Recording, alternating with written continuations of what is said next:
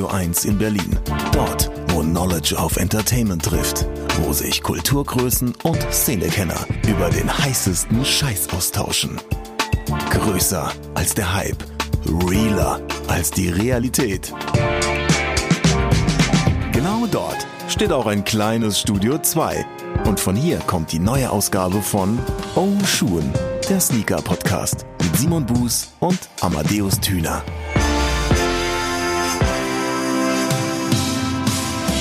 Hallo und herzlich willkommen zur mittlerweile 41. Episode des Oshun Sneaker Podcasts, der sogenannten, und so wird sie auch in die Geschichte eingehen, Dirk Nowitzki Episode, wegen der 41, ihr wisst Bescheid. Das heißt, für alle Cineasten, ihr wisst auch Bescheid, was mit der 42. Episode passieren könnte. Ähm, könnte so ein bisschen per Anhalter durch die Galaxis werden. Aber ich drifte schon ab. Wir bleiben erstmal bei der 41. Episode. Amadeus, mein Lieber, wie geht es dir? Ich bin unfassbar weggeblasen von äh, der Einführung, die du da geleistet hast. Also da habe ich mich gerade echt gefragt, wo will der denn jetzt dahin? Das ist ja, das ist ja ich Wahnsinn. sagen, hihi, er hat Blasen gesagt. Ah. Das spare ich mir für diesen Fall mal. Und da wir es schon im Hintergrund kichern hören und ihr es im Titel bestimmt gelesen habt, er ist da. Hikmet Zuger, grüß dich. Schön, dass du in unserem Podcast endlich zu Gast bist und wir es endlich geschafft haben. Ja, danke. Danke, dass ich dabei sein darf. So Milchschnitten und äh, angeblasen. Was war das? Ja, ist schon ein guter Start in diesem Podcast. Müssen wir jetzt die FSK eigentlich hochsetzen bei dem Ding? Fall. Ich klicke eh immer schon aufs Häkchen FSK 18. Oder krieg ich so einen Piep drauf? Das kann auch passieren. Herrlich, herrlich, herrlich. Hikmet, bevor wir Ja. äh, gleich ins Gespräch reinstarten, haben äh, Amadeus und ich immer so ein kleines Feedback, immer was wir zur letzten Episode noch abgeben. Das würden wir ganz kurz jetzt mal noch, jetzt mal noch machen. Ähm, da ist einiges reingekommen. Wir haben mit äh, Dani gesprochen. Dani, äh, aka Wide Awake Earthquake, äh, Female Sneakerhead aus Berlin. Aus meinem Empfinden heraus, Amadeus, eine, eine, eine richtig schöne Episode. War ein richtig schönes Gespräch mit Dani. Auf jeden Fall. Sie ist ja auch ein sehr, sehr sympathischer Mensch und hat einiges zu erzählen gehabt. Das bewegte sich dann zwischen ihrer kreativen Arbeit als Content Creator, ihrer Reise äh, nach London, wo sie StockX besucht hat, bis hin zu der Frage, wie man Fakes erkennt und warum äh, sie fast schwach geworden wäre, als ihr ein Union Blue Toe Jordan 1 angeboten wurde. Also gut, sowas wird einem ja nicht einfach angeboten, aber da stand so eine Zahl und sie war fast bereit, ihre eigene Grenze zu sprengen. Und das ist auch so ein bisschen das Feedback, was wir von euch eingesammelt haben unter anderem von Primitive-19, der sagt, also wenn ich etwas nicht bekomme und der Preis im Resell durch die Decke rast, dann verzichte ich eben. Nicht jeder Schuh ist ein Muss und ich sehe preislich nichts über 300 Euro als wirklich bezahlbar an. Geht es hier doch immer noch um nur ein paar Schuhe. Das meint ein Yeezy, das schon Retail kostet, ist für mich blanker Hohn. Da übrigens auch so ein ausgedruckter Emoji von mir. Ähm, und MadPat38 sagt hingegen 800 Euro für den Travis Scott 1. Also er hat alle Prinzipien mal eben über Bord geworfen und ist aufgrund der jetzt steigenden Preise doch recht zufrieden. Übrigens auch wieder zwei Emojis. Ähm, also das war sehr spannend auch zu sehen, wo die Leute halt ihre Grenzen setzen, wo sie sagen, okay, das bin ich bereit für einen Schuh auszugeben, sowohl im Retail als auch im Resell dann eben und ähm, wo man dann selbst auch manchmal doch ein bisschen mit sich hadert und sagt, naja, eigentlich wäre meine Grenze so gewesen, aber jetzt will ich den unbedingt haben und eventuell kostet der äh, in zwei, drei Monaten nochmal irgendwie das Doppelte, also schlage ich jetzt doch lieber zu. Es ist auf jeden Fall ein Kampf. Aber die Frage würde ich gerne tatsächlich auch kurz mal an Hickmet stellen. Also hast du für dich eigentlich mal so eine Grenze festgelegt und gesagt so, ach, darüber würde ich jetzt persönlich nicht gehen, selbst wenn es der Schuh wäre, den ich unbedingt haben möchte? Ähm, ich zahle nie mehr als Resell. Äh. Retail. Ah, sehr gut, ja, Nee, das ist ja äh, einfach. Also verkauft alle Sachen bitte immer an Hickmet. Nee, ähm, immer, äh, eigentlich, also nicht nur eigentlich, sondern immer ähm, nicht mehr als Retail. Also das Maximale, was ich zahle, ist Retail. Wenn es mal einen Schuh gibt, der mir unheimlich gefällt, dann mache ich das schon so, dass ich äh, versuche zu traden. Also das heißt, ich habe irgendwas, wo ich weiß, mein Gegenüber würde den Schuh gerne haben, dann mache ich das. Ja, das ist auch eine gute Idee. Also gerade so die Trade-Geschichten, das ist auf jeden Fall auch äh, eine machbare Art und Weise.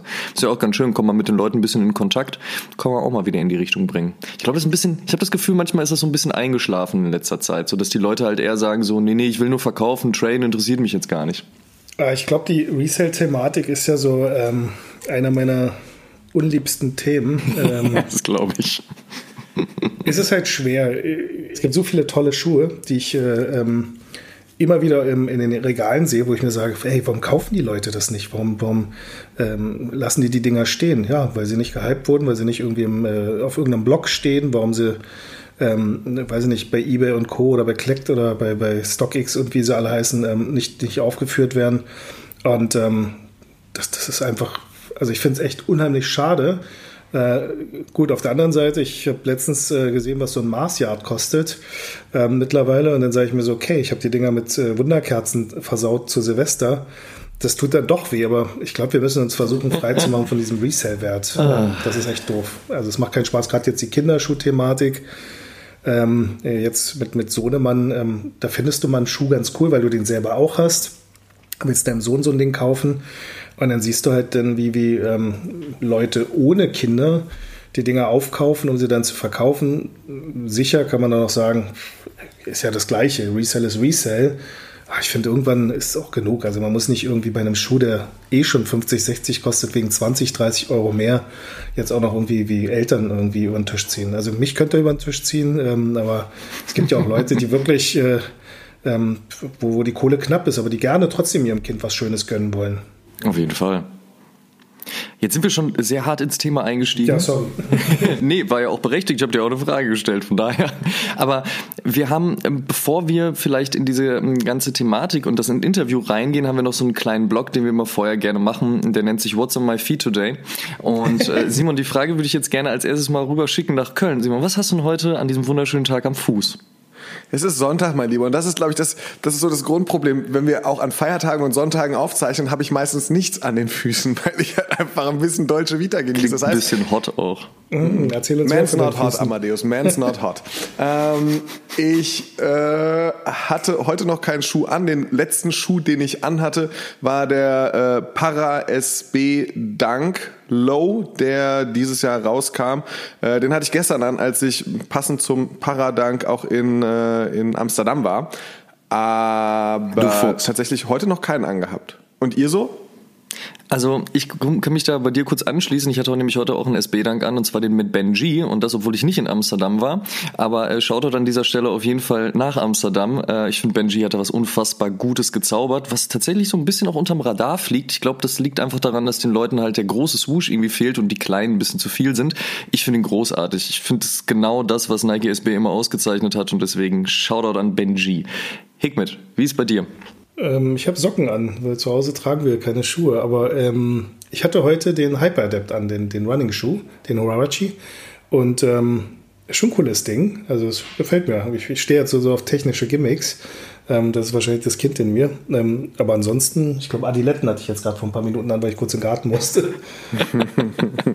aber finde ich ganz spannend, ehrlich gesagt. Was, was kannst du zu dem Schuh noch so erzählen? Weil der ist ja gerade auch erst vor ein paar Wochen rausgekommen und gerade so dieses Technische dahinter und gerade auch, ich meine, du hast es ja gerade selbst gesagt, du ähm, hast aber auch schon in der Vergangenheit immer bewiesen, dass du sehr interessiert an diesen technischen Dingen bist. So, wie gefällt dir das noch? So, was kannst du zu der Geschichte sagen? Ist es schon so, dass man echt etwas hat, was wirklich sehr, sehr gut funktioniert in Generalität? Ähm, also ich finde es äh, super, dass es sowas gibt. Ähm, ich finde, äh, also Retros sind geil, ist äh, eine schöne Sache. Es ist auch immer wieder gut, dass das immer wieder neu interpretiert werden, die alten Schuhe. Aber ähm, ich finde es toll, wenn wir halt noch Fortschritte machen. Ob wir jetzt einen Selbstschnürer wirklich brauchen oder nicht, ähm, dahingestellt. Aber man kann ja daraus noch viel, viel mehr entwickeln. Stellen wir uns mal vor, im Alter gibt es Menschen, die, die auf diese Hilfe angewiesen sind. Oder vielleicht, doof gesponnen, in der Weltraumforschung oder sonst irgendwas dass so eine technischen Hilfsmittel benötigt werden. Und all diese Entwicklungen, ähm, ich hoffe, ich äh, überschreite jetzt keine Grenze, aber ähm, viele Dinge, die im Militär äh, so, so pazifistisch man eingestellt sein möchte, ähm, haben ja dann doch Einzug äh, gewonnen in unsere Gesellschaft. Ich meine, das Internet ist äh, eine Militärerfindung gewesen, ähm, das, was wir alle heute tagtäglich nutzen. Und genauso jetzt, wenn jetzt die Sportswear-Companies anfangen, ähm, Produkte zu generieren durch, durch Invest, also dass sie wirklich da auch investieren in die Zukunft und in die Forschung, neue Materialien, neue, neue technische Eigenschaften, wie jetzt zum Beispiel so ein Selbstschnüren oder vielleicht Materialien, die äh, recycelt werden können, Schuhe, die äh, auf dem Baukastensystem funktionieren vielleicht. Also all so eine Entwicklung äh, begrüße ich sehr und ich freue mich, wenn, wenn die äh, Brands nicht nur monetär denken, zumindest kurzfristig monetär denken, sondern vielleicht auch äh, zukunftsorientiert vielleicht Projekte schaffen. Das ist übrigens unsere Katzenfuttermaschine, die jetzt angeht hier. Wow, das finde ich, das find ich, das ich, das find ich beeindruckend. Sorry, jetzt auf 13 Uhr eingestellt. Es jetzt gerade Katzenfutter aus einer Box raus und das heißt, wann alle, also an, in welchen Stunden dieses Tages passiert das so? Wann darf die Katze was zu essen kriegen? Ich äh, habe es nur auf 13 Uhr. Wir hatten das vorher gehabt auf 6 Uhr morgens, weil wir, ähm, wenn wir mal ausschlafen wollten, dass ja. die Katzen 6 Uhr morgens schon mal ein bisschen Trockenfutter haben. okay. Jetzt haben wir es nur noch auf 13 Uhr. Ähm, sie essen gerne auch, äh, ähm, sagt man, Feuchtfutter. Und äh, das ist dann halt so ein bisschen Leckerli dann zwischendurch.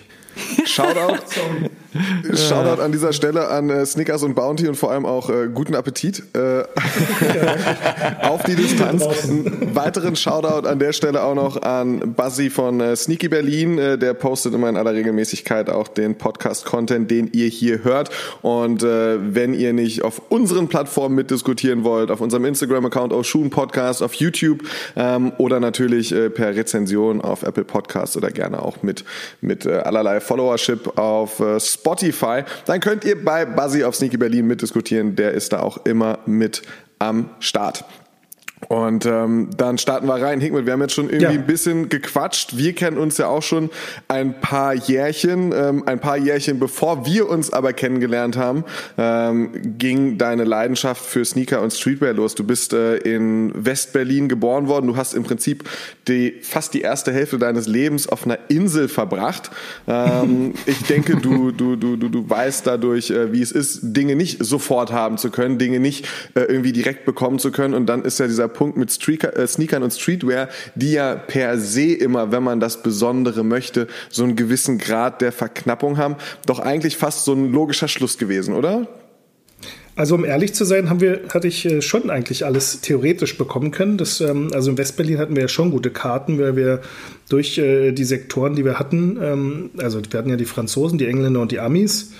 Und äh, dadurch hatten wir schon einen guten Zugriff auf, auf ähm, Produkt. Also bei mir war es eher dem geschuldet, dass ich aus einer Arbeiterfamilie komme und das also erstens damals generell nicht üblich war, mehr als ein oder zwei Schuhe zu haben. Und dann in einer Arbeiterfamilie groß geworden zu sein, wo, wo ich nicht nur als einziges Kind da war, sondern halt noch mit meinem großen Bruder Schritt, ähm, da war das, äh, ja, da hat man halt das bekommen, was man bekommen musste, sozusagen, was notwendig war. Aber all das, was wir jetzt heutzutage haben, ähm, viele jammern und sind ja auch unglücklich, aber am Ende des Tages, ich glaube, keiner von uns braucht mehr als zwei oder drei Paar Schuhe. Und ich meine, mittlerweile ist ja schon Standard oder schon, ist ja schon lächerlich und kein, kein Sneakerhead, wenn du unter, weiß ich nicht, 100 Paar Schuhen hast, so ungefähr. Ähm, also das, das war damals natürlich nicht gang und gäbe. Ähm, damals gab es aber auch nicht viel Auswahl, das muss man auch noch dazu sagen. Also da ging es halt in ein Sportfachgeschäft und da gab es weiße Tonschuhe mit maximal schwarzen Streifen oder mal vielleicht mit einem roten Swoosh und das war es dann schon. Also die Auswahl war sehr, sehr begrenzt natürlich. Und von da an, von diesem, von diesem, von diesem Beginn der Leidenschaft äh, bis hin zu einem Punkt, wo man dich den Architekt der Sneaker-Szene in Deutschland nennt oder die FAZ hat geschrieben, dass du der, der Sneaker-Papst bist. Ähm, ist es ja eine Reise gewesen vom, vom, vom Resell. Ähm, du hast die Geschichte oft erzählt, dass du in die USA geflogen bist und auch kofferweise Sachen mitgebracht hast. Ähm, von der eigenen Boutique bis hin zur eigenen Brand, die du mittlerweile führst. Ähm, mhm das ist, das ist eine Reise gewesen. Welcher Teil ist für dich so der, der heute noch unglaublichste? Was ist so das, das, das Verrückteste, wo du denkst, oh Mann, ey, dass das wirklich passiert ist oder dass, dass, dass, ja, dass das ging? Ich glaube, ähm, zurückblickend ist es natürlich das Verrückteste, wenn, wenn ich mir jetzt heute, also ähm, Status 2019, mich äh, hinsetze und dann so überlege, was so alles passiert ist, dann ist das schon unglaublich. Damals waren es halt einfach so Dinge, ich habe ähm, einfach gemacht. Also es hört sich jetzt vielleicht doof an. Viel, viele, ähm, also ich bin ein großer Kopfmensch. Also ich, ich äh, spiele schon vieles im Kopf durch und bin auch jemand, der oft ähm, Szenarien durchspielt. Aber ich habe aber auch viel riskiert. Also ähm, es ist schön, dass du das angesprochen hast, dass es ja ein Weg war. Ich mache das ja schon eine Weile. Es ist, ähm, ich werde oft damit irgendwie so konfrontiert, dass dann Leute so sagen, hey, cool, ja, toll, der hat jetzt ein paar Schuhe gemacht und das funktioniert und das ist ja halt einfach so, äh, würde das jetzt bei Aldi oder Lidl oder sowas stehen, würde das auch keinen interessieren.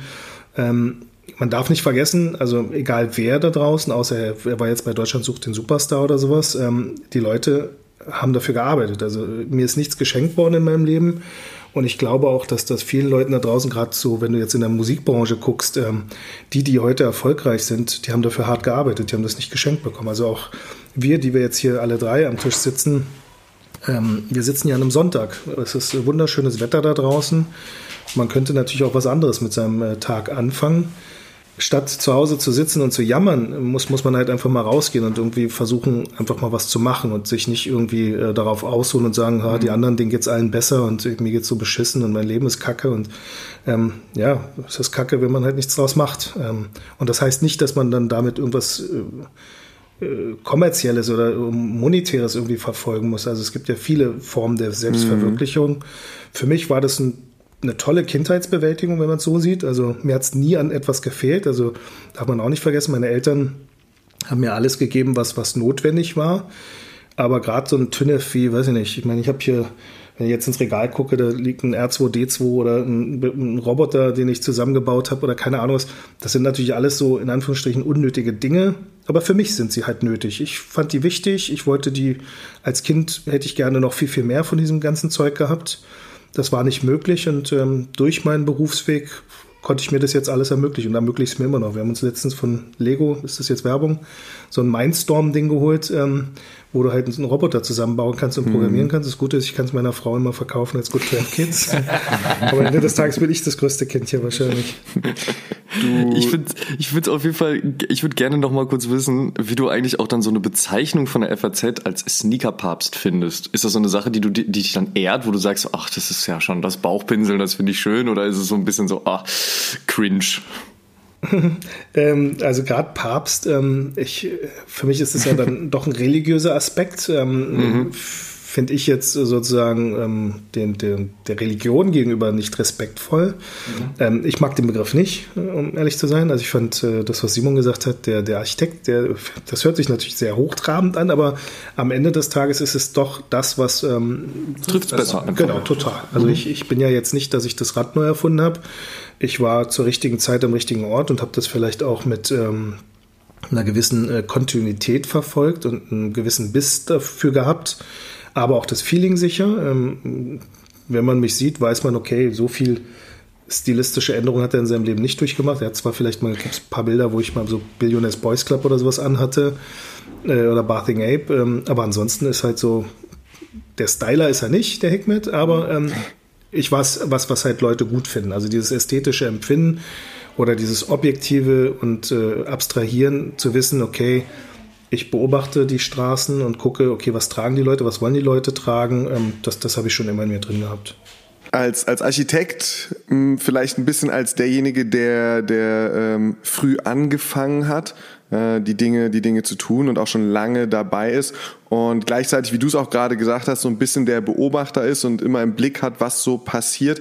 Hm, wie ist es nach all den Jahren? Äh, ich habe äh, letztens auch noch mal das Bild gesehen, was äh, was was vor einigen Jahren in London entstanden ist, wo auch äh, Guarism noch drauf war, ähm, mhm. wo man wo man einfach sieht, ähm, wie viele OGs so aus ganz Europa da also sich auf einem Bild versammeln können. Ähm, ist es so, dass man, wenn man wenn man das auf der einen Seite hat, diese lange Zeit, ähm, noch ein richtig guter Bezug zu der Szene heute möglich, die sich vielleicht ja manchmal auch so ein bisschen zu sehr über den Wert ihrer Outfits definiert oder einfach auch digitaler geworden ist, andere Dinge, ähm, andere hm. Dinge feiert, vielleicht auch teilweise Voll. andere Werte lebt ähm, oder oder dockt man sich da dann auch manchmal äh, ganz entspannt ein bisschen ab?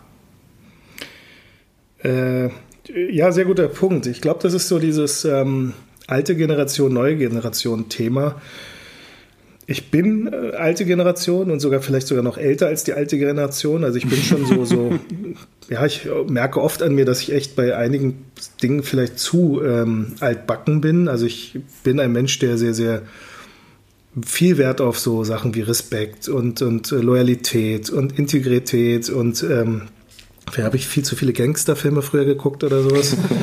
ähm, und es ist schon ähm, also all die Leute, wie du gesagt hast, auf diesem Foto zum Beispiel, ich habe ähm, Leute kennengelernt vor 30 Jahren und ich habe mit Leuten von vor 30 Jahren immer noch Kontakt und ähm, wir sehen uns und es ist halt immer so ungeschriebenes Gesetz, eine Hand wäscht die andere, das gibt es immer noch bei uns. Ähm, da ist nicht dieses, ähm, ich tue dir einen Gefallen, du musst mir auch einen tun, sondern man macht es einfach. Es ist halt mhm. halt einfach so, mhm. ähm, du kennst den, du siehst darin auch keinen Wettbewerb oder irgendwie eine Konkurrenz oder irgendwie was, wo du das Gefühl hast, das ist jetzt unbalanciert. Ähm, halt der, also der typische Türke jetzt wie beim Essen, weißt du, ich meine, es gibt ja diese, glaube ich, diese ganzen Allmann-Sprüche und äh, ja. Türkensprüche oder sowas. Ähm, wenn du in ein Restaurant gehst, dann zahlst du halt einfach. Aber du ja. weißt ganz genau, dass dein Gegenüber das nächste Mal auch die Rechnung zahlt oder in zwei oder drei. Also du hast nie dieses Gefühl, du wirst irgendwie ähm, ausgenutzt oder du hast nie dieses Gefühl, dass irgendwie einer von dem anderen zu viel partizipiert.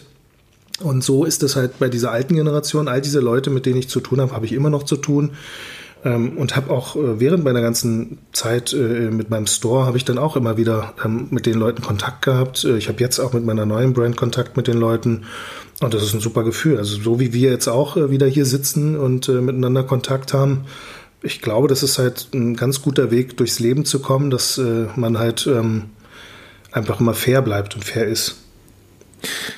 Schön. Werte. Werte sind eine sehr, sehr, sehr wichtige Sache ähm, und äh, empfinde ich, als wenn man seinen Wertekompass irgendwie für sich gefunden hat und einigermaßen ähm, gerade rückt, ist es ein sehr, sehr guter Weg, durchs Leben zu kommen, aus meinem Empfinden heraus. Du hast ähm, Sonra als Brand gerade angesprochen. Wer Turnschuh TV gesehen hat, oder fangen wir anders an, wer dich als Podcast-Hörer von Oshun äh, auf dem Schirm hat, dem braucht man jetzt nicht mehr den, den kompletten Abriss über Sonra zu geben, glaube ich. Äh, da wissen viele Leute Bescheid. Wer Turnschuh TV geguckt hat, wird sicherlich auch den einen oder anderen äh, Fun-Fact mitbekommen haben in den letzten Jahren über, über deine Brand und äh, wie das entstanden ist und auch über die ersten Modelle. Aber für all die Hörer, die jetzt vielleicht noch nicht ganz so tief in der Materie sind, ähm, wie ging es los? So, was ist der Entstehungspunkt für Sonra? Ich habe ja 16 Jahre, glaube ich, oder 15 Jahre habe ich äh, Soulbox gemacht, habe dann irgendwann Soulbox verlassen und ähm, war das erste Mal in meinem Leben arbeitslos, um ehrlich zu sein. Ähm, ich habe noch nie gewusst, wie das ist, arbeitslos zu sein. Das ist ein verrücktes Gefühl, oder? Total, also das mit über 30 äh, oder was war ich da? Über 40. über 25 mit. genau, über 25. ähm, das erste Mal in meinem Leben im Arbeits, äh, also auf dem Arbeitsamt gewesen und ähm, mhm.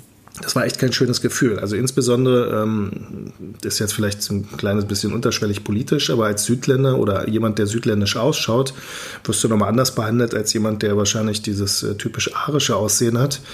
Ähm, die haben mit mir geredet, als ob ich die Sprache halt nicht könnte. Und ähm, oh. das war für mich schon so, so, so, so diskriminierend, dass ich echt mich so unwohl gefühlt habe. Ähm, bin dann dahin und dann haben sie mir irgendwann mal versucht, mir versucht, irgendwie Tipps zu geben, wie ich eine Bewerbung schreibe und sowas. Und aber ich meinte so, ich will mich ja gar nicht jetzt irgendwie, also wo soll ich mich denn bewerben? Also haben sie sich mein Lebenslauf. Dann haben sie mir angeboten, eine Hotelfachschulausbildung zu machen. Aha, und dann war so für mich so, so ein Punkt gekommen, okay, ich verstehe, warum es viele Leute nicht aus der Arbeitslosigkeit in die Arbeitswelt wieder schaffen. Weil ganz ehrlich, wenn, wenn viele Menschen so behandelt werden, wie ich behandelt wurde, dann verstehe ich das vollkommen, dass da keiner mehr Bock hat. Dann würde ich auch zu Hause wahrscheinlich sitzen und lieber lernen, wie ich so einen scheiß äh, Zettel ausfülle, damit ich meine Kohle weiterbekomme, als dass ich dann arbeiten mhm.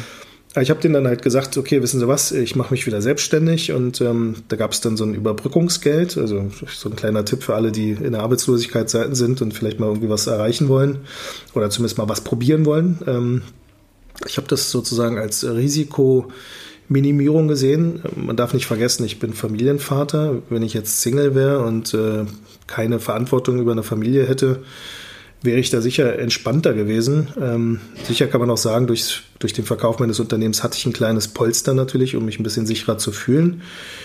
Und das hat mir dann auch so die Kraft gegeben. Ich habe das mit meiner Familie abgesprochen. Meine Frau hat gesagt, okay, go for it. Und ähm, habe dann einfach meine eigene Schuhfirma gemacht. Ob das funktioniert? Pff. Ganz ehrlich, wenn ich jetzt so zurückblicke, sage ich mir auch wieder, ich weiß nicht, wie das funktioniert hat und wie das geklappt hat. Ich bin sehr, sehr dankbar und sehr, sehr glücklich, dass es funktioniert hat. Ähm, ja, sicher, klar, logisch habe ich mir, ein, meine Frau würde sagen, hey, du hast ja auch dafür was geleistet, dein Leben lang. Ähm, das ist ja schon so, so eine Kombination aus Lebenswerk und äh, dein Know-how, was du da halt einsetzt. Ähm, aber auf der anderen Seite ist es trotzdem, ich habe diese Ehrfurcht, dass sowas natürlich auch schief gehen kann. Ich meine, weißt du, wenn du da alles auf eine Karte setzt, sitzt am, äh, weiß ich nicht, Pokertisch oder ähm, Roulette-Tisch und setzt alles dann halt auf, äh, äh, weiß ich nicht, rot oder schwarz und dann hast du Pech und es kommt genau die andere Farbe, dann hast du halt Arschkarte. Bist du Single, ist das kein Problem, dann sitzt du halt in einer Einzimmerbude und isst aus der Ravioli-Dose. Als Familienvater ist dann schon ein bisschen schwer, dann den Kindern in die Augen zu schauen und zu sagen, ähm, wir müssen das Haus verkaufen oder wir müssen dies oder das machen. Also das Definitiv. ist schon etwas, was, ähm, aber andererseits, wer nicht wagt, der nicht gewinnt. Ne? Ich hätte natürlich da weiter zum Arbeitsamt gehen können oder hätte mich bewerben können. Aber wo hätte ich mich denn bewerben können? Also ich bin gespannt, was die Leute so für Kommentare jetzt dann wahrscheinlich unter dem Podcast hinterlassen. Ähm, wenn du dein Leben lang halt mit Tonschuhen zu tun hattest, ähm, ja sicher, ich hätte bei irgendeiner Sportswear-Brand anheuern können. Die Frage ist, ob ich da der geeignete Mensch dazu bin, weil ich bin jemand, der direkt ist, ehrlich ist und ähm, sagt, was er denkt. Ich bin keiner, der ähm, seine Klappe hält und immer nur Ja und Amen sagt, sondern bin halt gerade raus. Ja. Jetzt kriege ich wahrscheinlich nie wieder einen Job irgendwo. Aber ich, ich finde es, es total spannend, weil wenn man sich das so vorstellt, diese, wie müssen diese 48 oder wie waren diese 48 Stunden für dich vor Release, während Release und dann kurz nach Release des ersten Sonras? Wie, wie muss man sich das vorstellen? Hast du hier schweißgebadet am Tisch gesessen und warst so, was passiert hier gerade? Wird's gut, wird's schlecht? Oder war es dann doch schon so ein bisschen so, ach, ich habe da doch ein gutes Produkt, das werden die Leute bestimmt verstehen? Ja, also sehr, sehr gute Frage auf jeden Fall. Also es war eine schreckliche Zeit. Also ich habe ja vor den Schuhen, habe ich ja noch so aus Spaß diese Sujuk-T-Shirts und sowas gemacht. Das war ja wirklich nur so eine Witzgeschichte. Ich habe im Prinzip inspiriert von Kanye West, der dann irgendwie sein, sein äh, was war das, äh, Calabasas, nee, was war das andere gewesen? I feel like, äh, äh sowieso, I feel like Kanye, I feel like, ich weiß gar nicht, Pablo, genau, I feel like Pablo hieß das ja, glaube ich. Und dann ich, ich wollte auch gerade sagen, da stand doch I Feel Like Hikmet drauf, aber es war was anderes. genau. Ja, dann habe ich eine Webseite gemacht, die hieß I Feel Like Hikmet und ähm, habe mir diesen Spaß erlaubt. Und das Lustige ist, ich vergleiche das ja, Simon weiß das ja, ich vergleiche das ja immer mit Beziehungen. Nimmst du die Partnerschaft so locker und sagst, ja, alles cool und sowas, dann funktioniert das ja. Wenn du aber unbedingt diese Frau oder den Mann oder was auch, auf was auch immer du stehst, dann halt scharf drauf bist, dann klappt das ja meistens nicht, weil du zu verbissen bist. Genau, weil du verbissen bist, weil du krampfhaft bist ich bin an diese, diese Merch-Geschichte sowas von locker rangegangen. Ich habe gesagt, ganz ehrlich, hey, so what, wenn die Scheiße nicht funktioniert, dann schenke ich allen meinen Freunden irgendwie jetzt Sujuk-T-Shirts und sowas. Und es kam echt gut an. Bei den Schuhen war es aber so, das erste Muster kam raus, es gab so einen RTL-2-Beitrag. Ähm, und dann tauchten die ersten Bilder so auf und es war ja im Prinzip nur so, so ein Vorvormuster. Und ähm, die Leute sind ja gerne im Internet sehr, sehr harsh. Also dann, mhm. was für ein hässlicher Schuh und was für eine Scheiße. Hätte er mal irgendwie, doch nicht irgendwie, hätte er mal im Laden bleiben sollen oder hätte er dies machen sollen und das machen sollen. Also, ja, ich bin gestandener Mann. Ich bin über 40 und ich bin sehr, sehr selbstbewusst und äh, bin auch äh, zufrieden mit dem, was ich tue. Aber auch so eine Sachen können verletzen. Das ist ähm, etwas, was halt, ähm, äh, wenn du so viel Herzblut reinsteckst und wenn du echt ähm, sehr viel an Zeit investierst. Also das, das sehen ja Menschen nicht, dass man da vielleicht mal mehrere Tage 24-Stunden-Schichten schiebt oder dass man halt auch schlaflose Nächte hat, dass einen das nachts verfolgt. Und dann das Erste, was du dann, dann da liest, ist, oh, ist der Scheiß hässlich. Das ist halt sowas von, von, von vernichtend schmerzhaft und vernichtend, genau. Also es ist ja so wie äh, wahrscheinlich jemand, der ein Buch schreibt und ähm, da geben die Kritiker dann ihren Senf ab, die in ihrem Leben noch nie ein Buch geschrieben haben. Und das ist schon etwas, was, was natürlich wehgetan hat. Und so ging es natürlich auch bis zur letzten Minute. Bei den T-Shirts war geil. Also da habe ich auf äh, Go gedrückt und innerhalb, ich weiß nicht, ungelogen auch zwei, drei Minuten oder sowas war Großteil Verkauf gewesen. Und dann da zu sitzen und zu sagen, ey, sorry, dass ich das jetzt sage, aber mit Scheiße Geld zu verdienen, das ist schon echt krass. Also, ähm, das ist schon lustig. Nennen wir es doch lieber einen lustigen Gag. ja, also natürlich, ich meine, Scheiße würde ich nicht machen, ähm, aber es ist halt schon irgendwie krass. Also, die T-Shirts darf man nicht vergessen, die haben wir alle selber noch. Ähm, also, meine Frau hat bei jedem äh, Pulli hinten, also es war Rohware gewesen, die sie dann halt veredelt hat. Sie hat dann hinten so, so Bändchen reingenäht. Also alles per Hand gemacht. Selbst die Labels, die habe ich dann per Hand gedruckt, dann nochmal aufgebügelt und äh, nochmal geschnitten per Hand. Also da war schon viel Arbeit dahinter. Das, also ich glaube nicht, dass irgendein Textil mit so viel Arbeit äh, ver ver verarbeitet wird. Aber trotz alledem, ich meine, da steht Sujuk drauf. Wurst, das darf man nicht vergessen. Da steht Knoblauchwurst drauf. Also die Leute haben es gekauft. Ähm, und bei den Schuhen war es dann so, Okay, viel Geld investiert. Also es ist ja nicht so, dass der erste Schuh kommt raus und dann ist ähm, Game Over, sondern ich musste ja dann schon 500 Paar Schuhe im Voraus. Um diese 500 Schuhe zu produzieren, musste ich ähm, Leisten produzieren lassen. Ich musste Material vorauskaufen. Ich musste Sohlen, äh, Gussformen erstellen lassen, Sohlen produzieren lassen. Also es war schon ein hohes Invest gewesen. Ähm, hätte das nicht funktioniert, wäre kacke gewesen. Also wäre dann schon Richtung Ravioli-Dose gegangen. So. Ähm, ja. Aber es hat toi toi toi, es hat funktioniert. Ich habe da gesessen, habe dann auf Klick gedrückt und die Dinger waren ausverkauft. Und das war schon so, wow. Krass. Das war krass, ja. Aber jetzt, ähm, wo du, wo du eben so diesen, diese eher negativen Momente angesprochen hast, war das dann in dem Moment, wo du die Schuhe online gestellt hast, ähm, direkt so ein Positivmoment, okay, sie sind weg, Erleichterung, es fällt alles von dir ab oder ging es aufgrund dieses hohen Invests erstmal rein, aufgrund der Risiken, die man natürlich hat, auch mit so einer kompletten äh, Wertschöpfungskette beziehungsweise auch Vertriebskette, die man dann ja aufrechterhalten muss, so dass es okay, könnte auch so eine Eintagsfliege gewesen sein und es ging weiter so in diesem eher angespannten Modus bei dir oder warst du wirklich direkt so ein Release, durchatmen? Ähm das war natürlich, also ich bin generell, glaube ich, jemand, der, ähm, auch wenn ich nach außen nicht so scheine, schon ähm, langfristig denke. Also natürlich in diesem Moment dann, das ist der Hammer ausverkauft, yeah. Aber es war ja trotzdem so, dass immer noch 400 Paar Schuhe kommen sollten. Also ein Schuh kann ja auch so, ein, so ein ähm, Glückstreffer gewesen sein. Der war rosa gewesen, zur richtigen Zeit die richtige Farbe gemacht. Ähm, also ähm, nee, war leider keine, keine Entspannung da gewesen, sondern es war immer noch angespannt weil wir natürlich dann auch ähm, das als Familie schon so als ähm, unsere nächste, wie sagt man, Einkunftsmöglichkeit gesehen haben. Ich meine, von mhm. irgendwas müssen wir natürlich auch als Familie leben und ähm, äh, selbst meine Kinder haben mitgeholfen, die Schuhe dann zu verpacken, rauszuschicken. Wir haben das ja alles immer oder machen das ja alles aus der Wohnung heraus. Und ähm, das, das äh, ist immer noch eine angespannte Situation. Das, das Schlimme ist, ich glaube, das ist schwer für, für ähm, jemand zu verstehen. Ich vergleicht es mit einem Musiker ähm, oder mit einem, wie sagt man, einem, einem Autor oder sowas, wenn du Erfolg hattest. Also Erfolg haben ist eine Sache, das ist schon mal natürlich eine Leistung, aber nach dem Erfolg nochmal Erfolg haben zu können und dann halt immer weiter dieses Ding aufrechtzuerhalten, das ist ein unheimlicher Druck. Also ich glaube, viele Store-Besitzer da draußen, ob es jetzt ein Overkill ist, ob es jetzt ein FU oder wie alle auch alle heißen, ne? Ähm, es ist unheimlich schwer, an Erfolg anzuknüpfen. Ähm, der Erwartungsdruck von einem Schauspieler zum Beispiel, du hast eine tolle Rolle bekommen, hast einen Oscar gekriegt, dann diesen, diesen ähm, Rückschritt gehen zu können, dass du sagst, weißt du was, ich mache die Rolle jetzt, weil ich muss ja irgendwie auch meine Rechnung bezahlen. Du bist ja dann in so, einem, so einem Rad drin, wo du halt aufpassen musst, was du tust. Ähm, ich habe ja auch Colorways ähm, neu rausgebracht, also wieder sozusagen in meiner eigenen Marke wiederbelebt was ja viele Leute gar nicht verstanden haben. Sie, sie, sie sehen das als ideenlos an. Was aus meiner die, Sicht. Also die 1500er Toothpaste Zum Beispiel, genau, so eine Sache. Dass, dass die Toothpaste oder der GGB ist ja dann nochmal gekommen. Mhm. Ähm, das Lustige ist, ähm, es gab ja andere Firmen, die meine Colorways ja auch genutzt haben. Stimmt. Aber warum soll ich sie dann nicht selber nutzen? Und dann insbesondere auf meiner Marke Colorways wiederbringen, ähm, die ja viele von den neuen Zielgruppen sozusagen ja gar nicht kennen. Ähm, viele von den Leuten, die jetzt sozusagen Sneaker sammeln, in Anführungsstrichen, oder Sneaker-Heads sind, sind es ja jetzt seit zwei Jahren, drei Jahren, wenn es hochkommt, sind da welche dabei, die fünf oder sechs Jahre im Sneaker-Game ich äh, betone das bewusst, äh, weil ich jetzt hier keine Unter äh, wie sagt man, Anführungszeichen zeichnen kann, zeigen kann.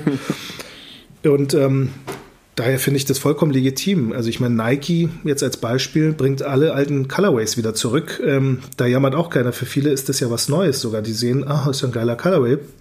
Am Ende des Tages äh, knüpfen sie an vergangene Erfolge an, um wieder diese Sneaker-Leidenschaft. Ich meine, jetzt kommt SB wieder, was ja lange Zeit ähm, ich habe damals SBs im Laden verkauft und dann hieß es, nein, das soll nur noch bei Skateboarding stehen, weil das nichts für Boutiques ist.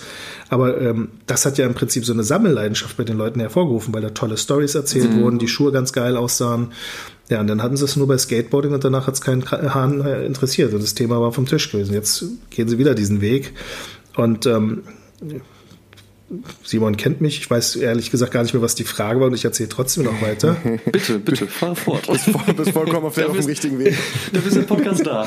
ähm, ich weiß ehrlich gesagt gar nicht, wo ich hin wollte, aber ähm ich, soll ich mal kurz reingerätschen? Ja, bitte, sehr ich gerne. Mal kurz rein. Ich habe das Gefühl, dass es auch vor allen Dingen dadurch, und das hast du gerade eben schon gemeint, dass die Familie mit eingebunden wurde, ja. dass für viele Leute auch, die sich das von außen aus angeschaut haben, nochmal das Ganze nochmal sympathischer gemacht haben. Also dass okay, es vielleicht super. dann auch so war, so, naja, vielleicht interessiert mich die Silhouette nicht oder der Colorway gefällt mir vielleicht nicht, aber dass da so dieses Family-Business auch gezeigt wurde.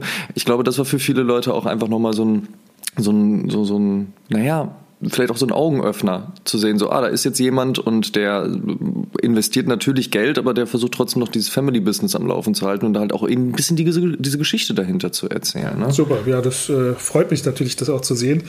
Ähm, also war jetzt nie bewusst als ähm, Strategie von mir gesehen, sondern es ist einfach so, ich habe mein Leben lang also mein Leben lang jetzt übertreibe ich, aber ähm, schon einen Großteil meines Lebens gearbeitet. Ich habe mit zwölf angefangen zu jobben, habe äh, mit 13, 14 schon, schon gearbeitet, äh, wo andere noch wahrscheinlich ähm, ihre Travis Scott Schuhe geschenkt bekommen von Papa.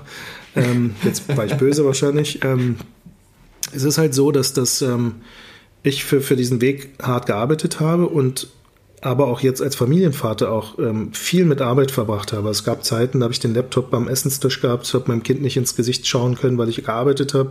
Mhm. Ähm, habe ähm, viel Zeit, ich meine, man muss sich überlegen, wenn man einen Laden geführt hat, hat man morgens das Haus um sagen wir mal, neun oder zehn verlassen, ist dann abends aber auch erst gegen zehn oder sowas nach Hause gekommen. Das heißt, du mhm. bist echt einen Großteil des Tages gar nicht da. Morgens, wenn die Kinder aufstehen, bist du nicht da und abends, wenn du nach Hause kommst, äh, sind die Kinder schon im Bett. Mhm. Und das war halt etwas, was ich nicht mehr machen wollte. Ich will einfach ähm, mehr für die Familie da sein. Ich möchte halt zu Hause sein können. Und ähm, ja, das ist halt so, ich, vielleicht ist das wirklich eine Altersfrage, aber am Ende des Tages auch vom Alter jetzt oder von der Familie mal losgelöst. Ganz ehrlich, wir leben nur einmal. Das ist halt einfach etwas, was, was wir nicht vergessen sollten. Wir wissen auch nie, wie lange wir noch leben werden. Vollkommen ähm, richtig. Bei mir ist es halt mit dem Familienschicksal von meinem Vater halt auch verknüpft, was mir die Augen geöffnet hat, ähm, dass wir halt einfach jede Zeit, die wir haben, sinnvoll nutzen sollten. Ja, wir gucken alle aufs, ich gucke auch aufs Handy und äh, verbringe viel Zeit auf Social Media und äh, aber ganz ehrlich, diese, diese, auch wenn es nur kurze Momente sind, aber diese schönen Momente einfach in der Realität, weißt du, mit der Familie, dass, dass dein Kind dich anlächelt, du Zeit mit deinem Kind verbringst, ohne abgelenkt zu sein, mhm. ohne auf äh, ein Handy zu starren, auf dem Fernseher zu starren, aufs iPad zu starren oder ähm, von der Arbeit abgelenkt zu sein, das ist mir halt unheimlich wichtig geworden, dass ich das schaffe. Ich bin immer noch nicht da, wo ich sein möchte, aber halt versuche immer mehr sozusagen ähm, Zeit für mich zu gewinnen. Das drängt natürlich die Frage auf, Higmut, wo möchtest du sein?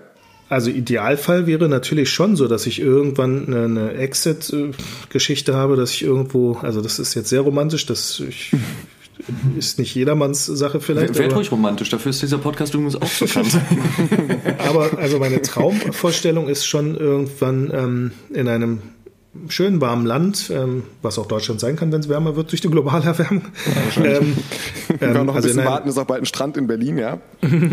ähm, irgendwas, was halt mit ähm, schönem Ausblick, ein kleines, feines Haus, also gar nichts Großes, was, was überschaubar ist, aber halt viel Weitblick und ähm, einfach so morgens aufstehen, wenn die Sonne aufgeht und abends irgendwann schlafen gehen, wenn die Sonne untergegangen ist und ähm, sich frei zu machen von diesem Ganzen. Ich meine, das ist echt schrecklich, dass jemand das erzählt, der sein Leben mit, mit Konsumgütern verbringt. Ähm, aber halt nicht konsumgestört zu sein und äh, Konsum geführt zu sein. Heißt, ähm, Wasser aus einer Quelle zu trinken, ähm, vielleicht dann auch Sachen einfach mal ein Leben lang tragen. Weißt du, dass du halt, weiß nicht, was meine Frau vielleicht mir einen Pulli strickt und ich den dann halt auch jeden Winter trage. Ähm, meine zwei, drei Hosen habe, die ich dann trage und ähm, vielleicht sogar nur ein Paar Lieblingsschuhe habe oder zwei Paar Lieblingsschuhe und nicht äh, fast tausend Paar Lieblingsschuhe. Jetzt kommt die ganz fiese Frage, ne? Ja. Welcher Schuh wär's denn dann? Nein, Quatsch, die musst du nicht beantworten.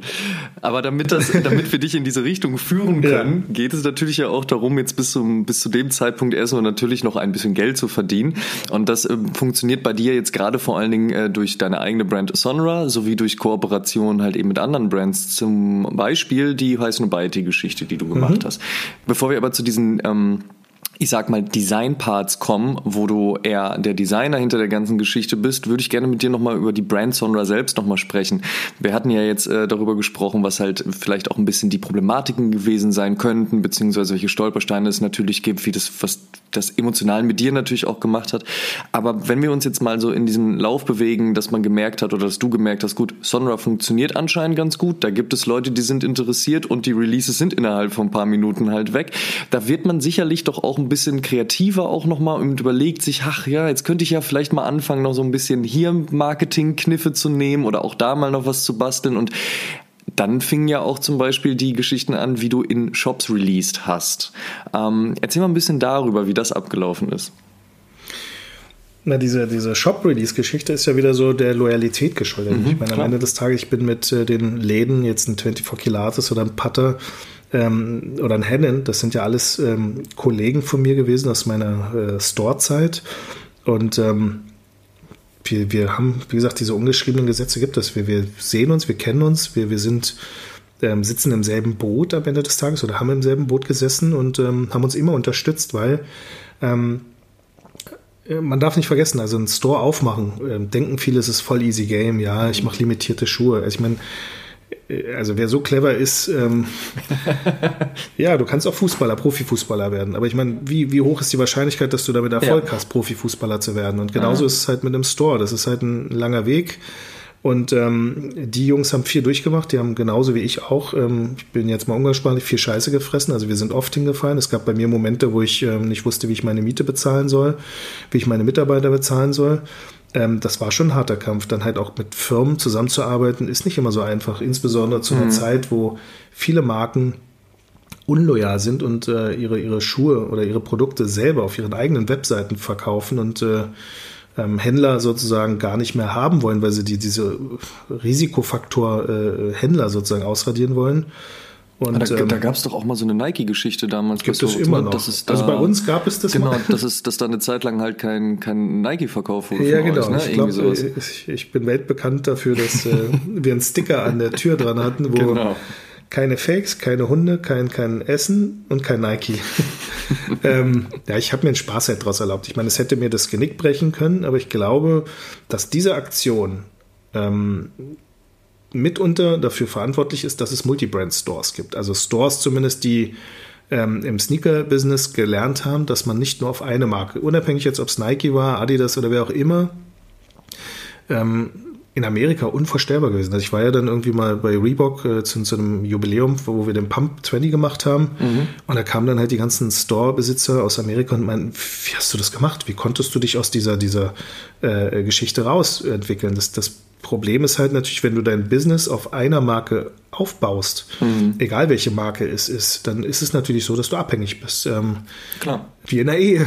Ich meine, du Ja, bist natürlich. abhängig von deiner Partnerin am Ende des Fall. Tages. Ähm, wenn die Beziehung aber äh, gesund ist, dann ist das ja alles legitim. Wenn das aber eine einseitige Beziehung ist, dann, dann ist es natürlich gefährlich. Und dann ist es Mhm. immer besser, ähm, noch zwei oder drei Sidechecks zu haben.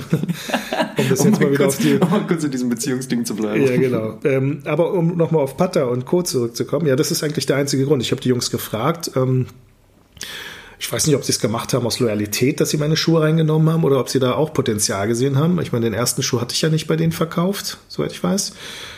Und ähm, ich habe denen aber auch natürlich dann auch die, die, das unternehmerische Risiko genommen. Ich habe gesagt, hey, passt auf, wenn sich die Schuhe nicht verkaufen, nehme ich sie auch zurück.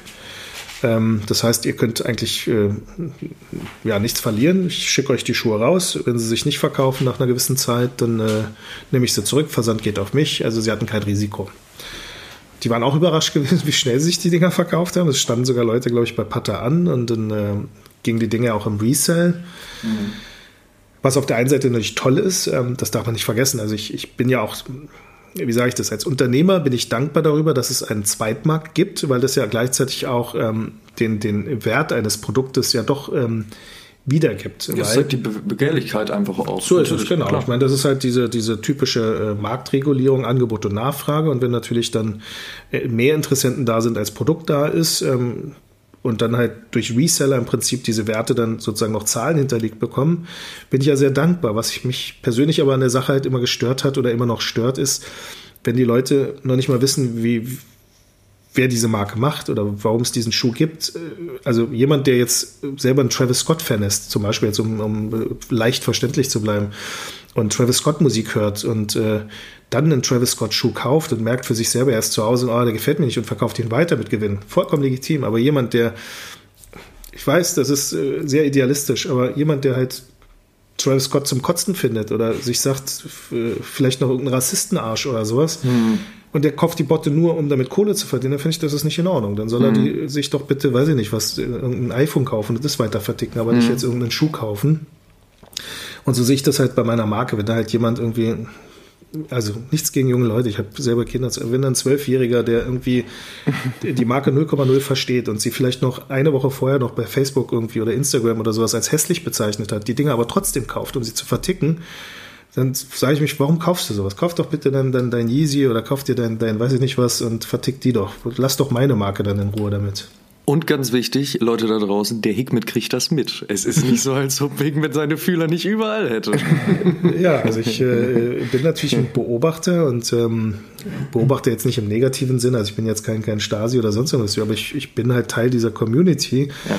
und das versuche ich auch so lange wie möglich zu bleiben. Auch wenn ich 46 bin, ich liebe Tonschuhe, Tonschuhe jeder Marke und ähm, finde es natürlich schon interessant, was die Leute darüber schreiben. Das ist für mich ähm, wie wahrscheinlich so ein, so ein Wall Street-Typ sein, seine äh, Börsenseiten mhm. liest, lese ich natürlich die ganzen Gruppen durch und gucke halt, wer da sein Feedback abgibt. Und ganz ehrlich, wenn das ähm, wirklich Kritik ist, die konstruktiv ist, finde ich das vollkommen okay, weil daraus ja. kann ich lernen. Also ich bin ja jetzt nicht irgendwie jemand, der ausgelernt hätte oder nicht kritikfähig ist, aber mhm. so, so dieses saloppe der Schuh ist protestlich oder das ist scheiße oder das ist kacke, das ist halt mir einfach zu einfach. Ich meine, ich glaube, in der Schule hat jeder gelernt, dass wenn du eine, eine, eine Gedichtanalyse machst oder sonst irgendwas oder so, so ein äh, Buch gelesen hast, dass, dass du dein Feedback vielleicht ein bisschen anders abgeben kannst.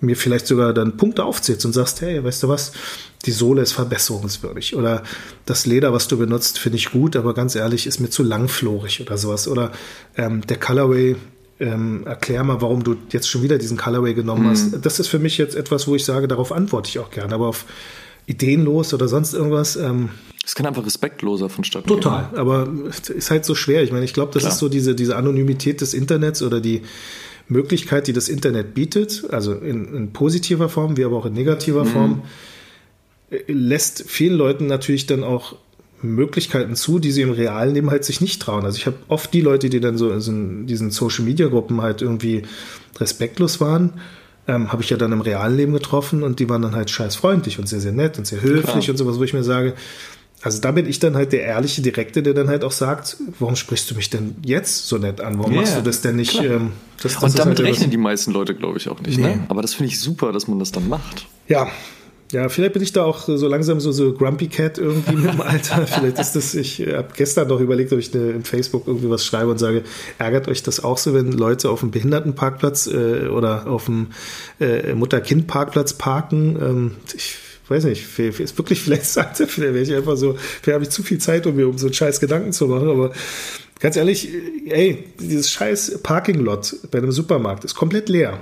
Mhm. Warum musst du auf einem Parkplatz, ja, ich verstehe auch, warum müssen da fünf Behindertenparks? Es wären, glaube ich, sehr unwahrscheinlich, dass fünf Leute, die jetzt gehandicapt sind, da auf diesem Parkplatz parken. Aber warum musst du denn, wenn der ganze Parkplatz leer ist, genau auf diesem Ding, nur damit du zwei Meter weniger läufst?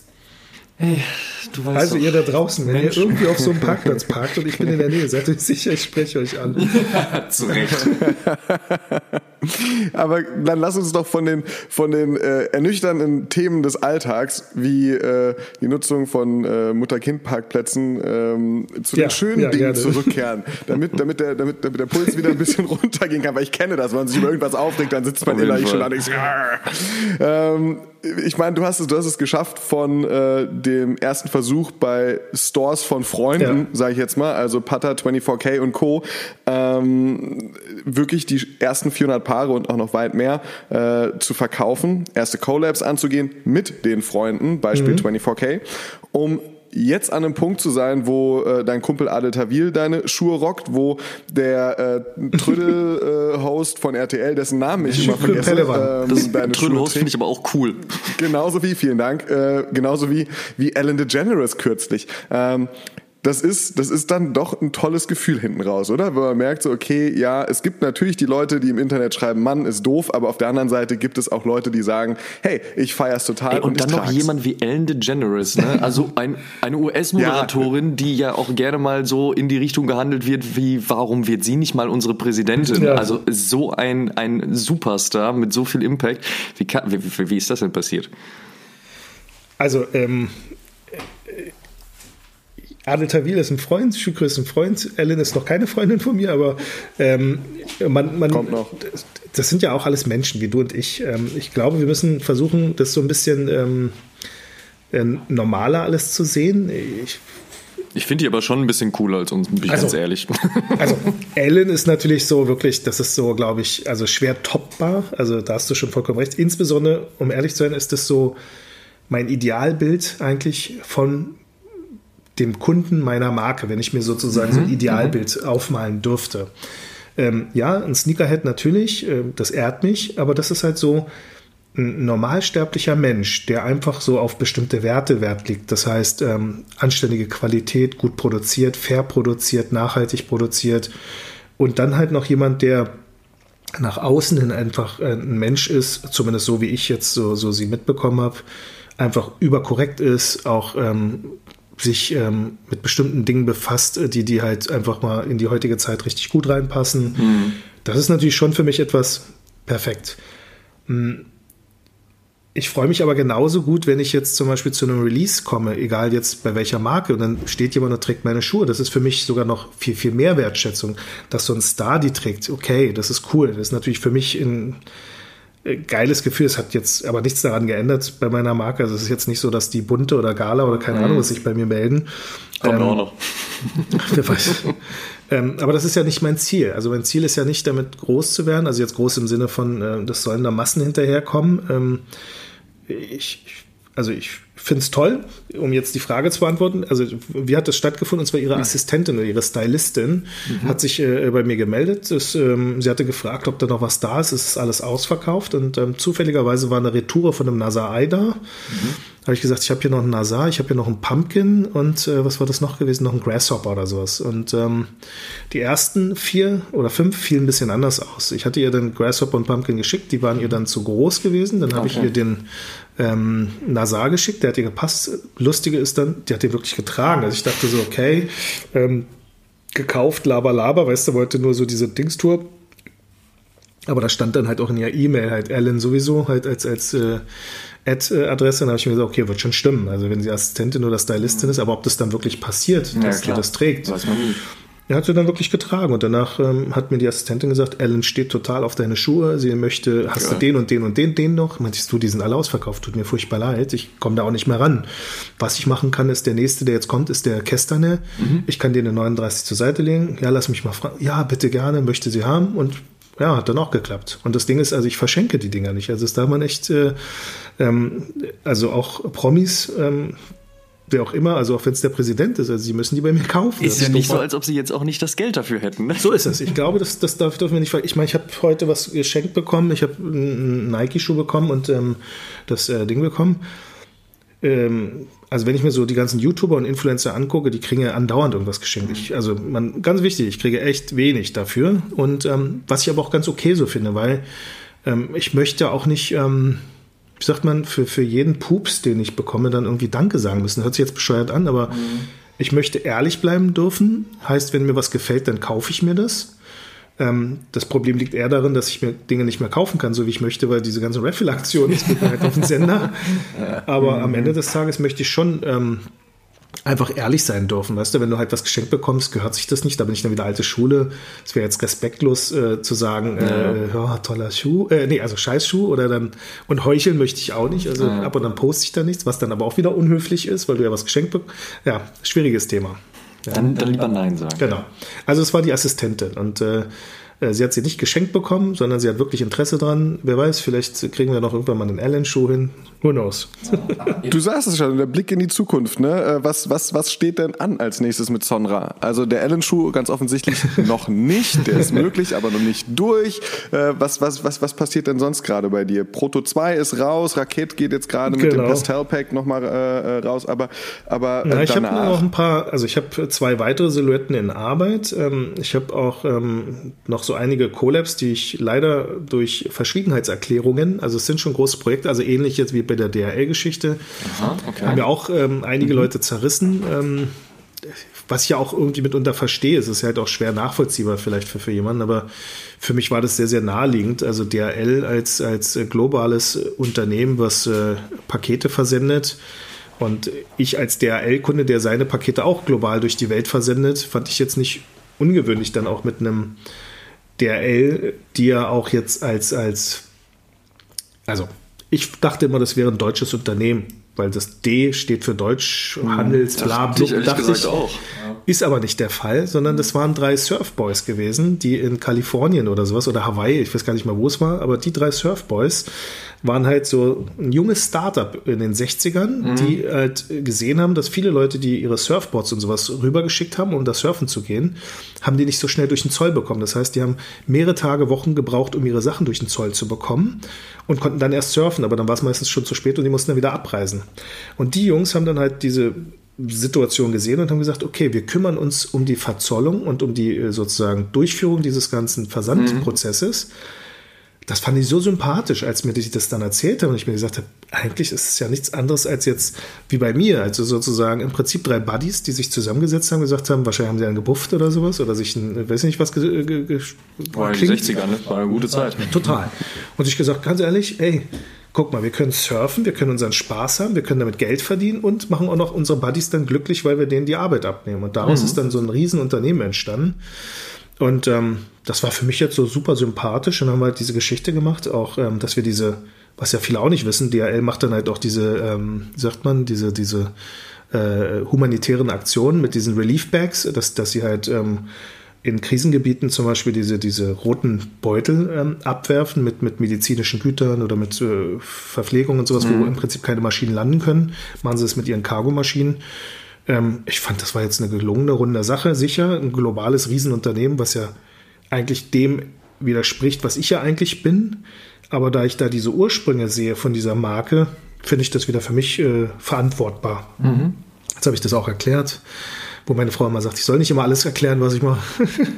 Nein, also ein paar, paar, paar allem, kann man hast, schon du erzählen. hast die Frage nach, Ich habe die Frage nicht beantwortet, ne, Simon? du hast die Frage nach der Zukunft mit der, mit der Vergangenheit geschickt beantwortet. ähm, also ich habe äh, Da, da, ähnlich, da wartet ein großer Ähm. Politiker. Also ich habe, äh, vielleicht sollte ich kandidieren. Ähm, äh, ich habe Projekte in der Pipeline, die äh, recht groß sind. Also was als nächstes kommt, was ich sagen kann, das ist der mit äh, Le Benjamin, äh, Le Benjamin. Ähm, das ist ein türkischer Kollege aus äh, Istanbul. Ähm, Benjamin Aydin, der hat äh, mit mir zusammen jetzt einen Schuh gemacht. Äh, es gibt einen Sonra Proto 1 ähm, im türkischer Marmor. Also es sind so Grautöne und sollen türkischen Marmor darstellen, was so in Hammams gibt. Hammam ist das türkische Bad.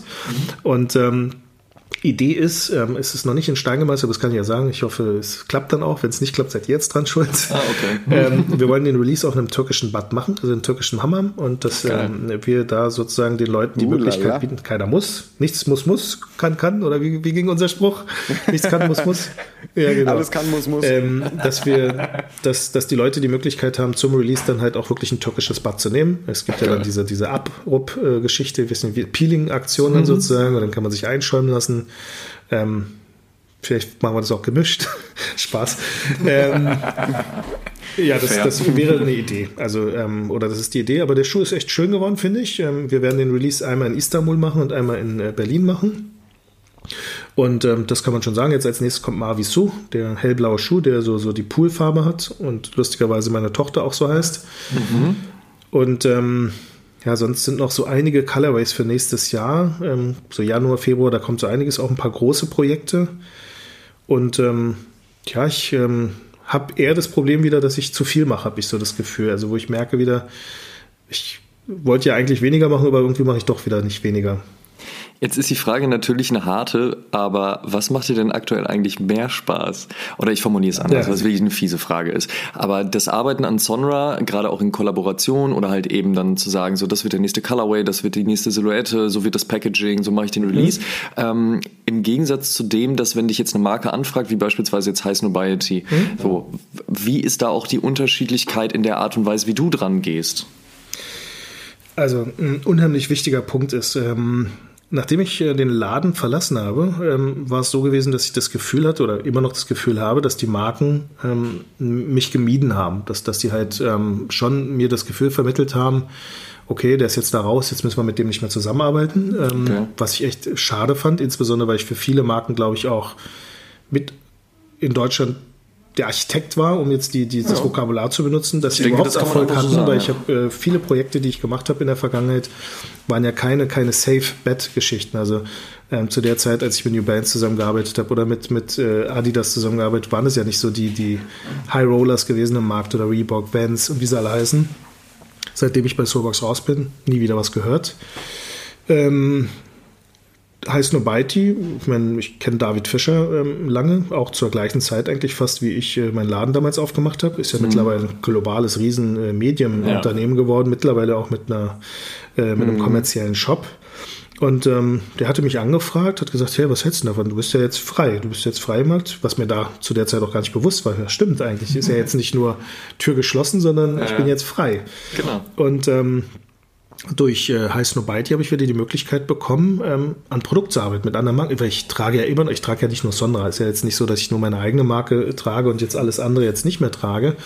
Ich liebe immer noch Adidas, Puma, Reebok, Nike, wie sie alle heißen und äh, machen alle immer noch tolle Schuhe. Und ähm, die Möglichkeit wieder zu bekommen, das, was ja meine größte Leidenschaft ist, als, als Kind äh, der Arbeiterklasse, der sich früher diese Schuhe nicht leisten konnte, mit diesen großen Unternehmen, ähm, jetzt zusammenarbeiten zu dürfen, das, das war ja für mich das ja, Kindheitsbewältigung äh, hoch 10. Und ähm, durch Heiß Nobody haben wir jetzt mit Diadora wieder zusammengearbeitet. Das war super gewesen. Das ist echt auch eine, ein ganz anderer Ansatz jetzt sogar gewesen, weil ähm, vorher bei, bei Soulbox war ja vieles so One-Man-Show in dem Sinne oder mhm. in diesem kleinen Team mit meinen zwei Brüdern. Null Marketing-Budgets. Wir haben ja nie mit Marketing-Budgets gearbeitet oder ähm, überhaupt generell mit, mit irgendwelchen großen Aktivierungen, sondern meistens halt wirklich nur so ähm, authentisch, aber halt Lowball. Und ähm, ja, mit Heiß Nobody, dann hast du halt mal einen äh, super Fotografen, der vielleicht nicht aus dieser Materie Sneaker kommt. Bei einigen Sachen muss ich sagen, hätte man vielleicht nicht machen sollen. Bei anderen Sachen sage ich mir so, ey, ein ganz geiler, interessanter äh, Ansatz, den ich niemals mit, mein, mit meiner Betriebsblindheit gesehen hätte. Und ähm, finde ich schon super. Also jetzt gerade die New Balance Geschichte hat mir unheimlich Spaß gemacht, nach so langer Zeit wieder mit New Balance zusammenzuarbeiten. 577 ist jetzt nicht meine äh, Top-Silhouette, weil der ist mir vorne zu kurz äh, von der Partie. Ich bin halt der 1500er Typ. Aber ähm, ich fand das gut. Diese Ulam-Spirale, eigentlich sollte es dazu noch einen Taschenrechner geben und ah, noch ein paar andere okay. Gimmicks. So sollte eher so in Richtung ähm, äh, Goodwill Hunting gehen. So, so ein bisschen diese, ah, ja. diese Nerd-Geschichte, der verkappte Nerd sozusagen eigentlich. Also das, was mhm. keiner so vermutet. Deshalb auch diese äh, Geschichte mit Ulam und der äh, ja, Primärzahl oder Primzahl-Spirale. Äh, ja, und äh, es stehen natürlich Projekte auch mit Heiß Nobody nochmal an. Und ähm, ich hoffe, dass, also Puma war natürlich etwas, wo ich unheimlich dankbar bin für diese Loyalität. Das war für mich etwas gewesen, wo ich sage, okay, die haben mir sogar die Möglichkeit gegeben, nicht äh, über eine dritte Plattform jetzt, wie, wie jetzt heißt Noviety oder sowas zu arbeiten, sondern direkt mit meinem eigenen Namen, mit denen zusammen den äh, Suede machen zu dürfen. Schade, dass das Suede-Thema halt leider komplett an der heutigen Zielgruppe vorbei ist. Mhm. Verstehen halt viele Kiddies, glaube ich, nicht. Äh, da ist halt einfach zu wenig äh, Drive drauf. Aber ähm, für mich persönlich, ich liebe diesen Schuh, ich trage den sehr, sehr gerne. Selbst meine Kinder tragen den gerne. Also ja, danke an Puma nochmal für die Sache. Jetzt haben wir äh, gerade gehört, wie so das Design für nochmal einen, ich sag jetzt mal Drittpartner, also für High Snobiety und wie man dann auch über, über Brands wie, du hast es gerade genannt, Diadora, Puma und ähm, ähm, auch andere dann wie New Balance wieder in das Design reinkommt. Du hast aber natürlich eben auch wieder über dein eigenes Design gesprochen, über alles das, was ansteht. Und jetzt haben wir natürlich auch die glückliche Situation äh, hier in diesem Podcast, dass du auch noch ein Geschenk mitgebracht hast für alle Hörer. Und da geht es dann um dein eigenes Design. Für das Jahr 2020 bietest du nämlich an, dass alle Leute, die hier kommentieren unter dem Podcast, äh, die Chance bekommen, ähm, einen Release zu kaufen. Es geht also um das Kaufrecht für einen Release im Jahr 2020 deiner Marke Sonra. Und wer dieses Ding gewinnt, hat halt dann die Möglichkeit zu sagen, ey, ich hätte gerne den in meiner Größe. Können wir das machen? Ja, das können wir dann machen. Das ist äh, sehr, sehr cool, Hickmet. Vielen Dank. Ja, gerne. Ja, super. Vielen lieben Dank. Also, wie Simon schon gesagt hat, dann einfach eine Mail schicken, wenn wir euch ausgewählt haben. Und dann kriegen wir da die wunderbare, wunderbare Wildcard hin. Ich bewerbe mich demnächst bei Sat 1, wenn ich weiterhin so tolle Alliterationen mache. Und damit ihr, damit ihr vielleicht auch so ein bisschen so eine Richtung kriegt für euren Kommentar, äh, könnt euch zum Beispiel überlegen, ob ihr nicht vielleicht einen, einen Promi wüsstet, der Ellen DeGeneres noch toppen könnte. Sollte Jonah Hill zum Beispiel mal Sonra tragen, sollte Kanye West oder Pharrell Williams Sonra tragen, sagen, wäre vielleicht Barack Obama hm, der richtige Sonra-Träger für die Zukunft? Ich meine, es gibt ja so ein paar Leute, die könnte man sich in so einem Schuh vielleicht vorstellen. Das wäre doch ein schöner Kommentar. Oder beispielsweise auch, naja, wenn wir jetzt schon in die Zukunft ins Jahr 2020 gucken, wie sollte der Colorway denn ungefähr aussehen, den ihr euch als Wildcard mhm. wünschen würdet, wenn ihr euch das wünschen ja. könntet?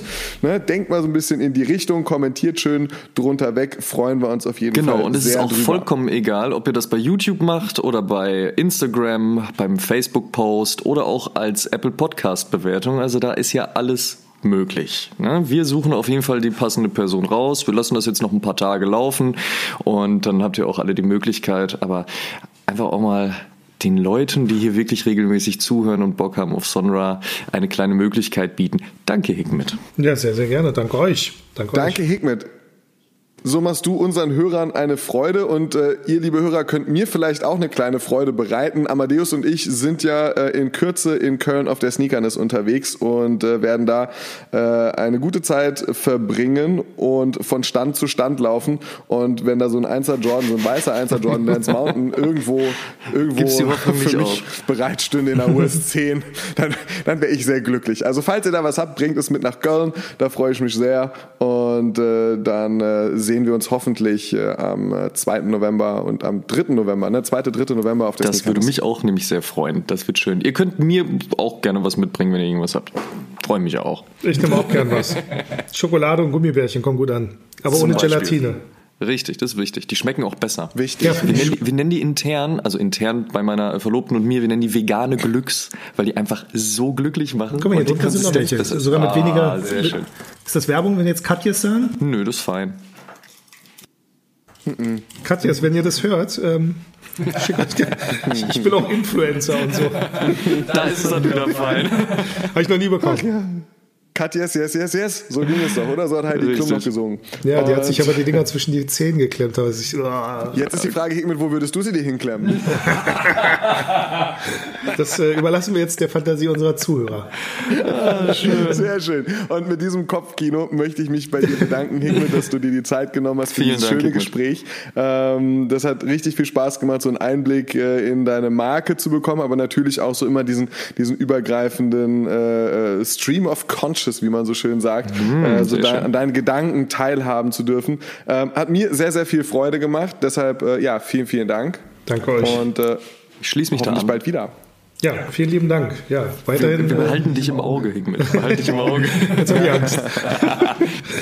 ja, viel Spaß. Vielen Dank für alles und äh, ja, ich bin gespannt. Und ähm, wir sagen dann einfach bis zur nächsten Episode.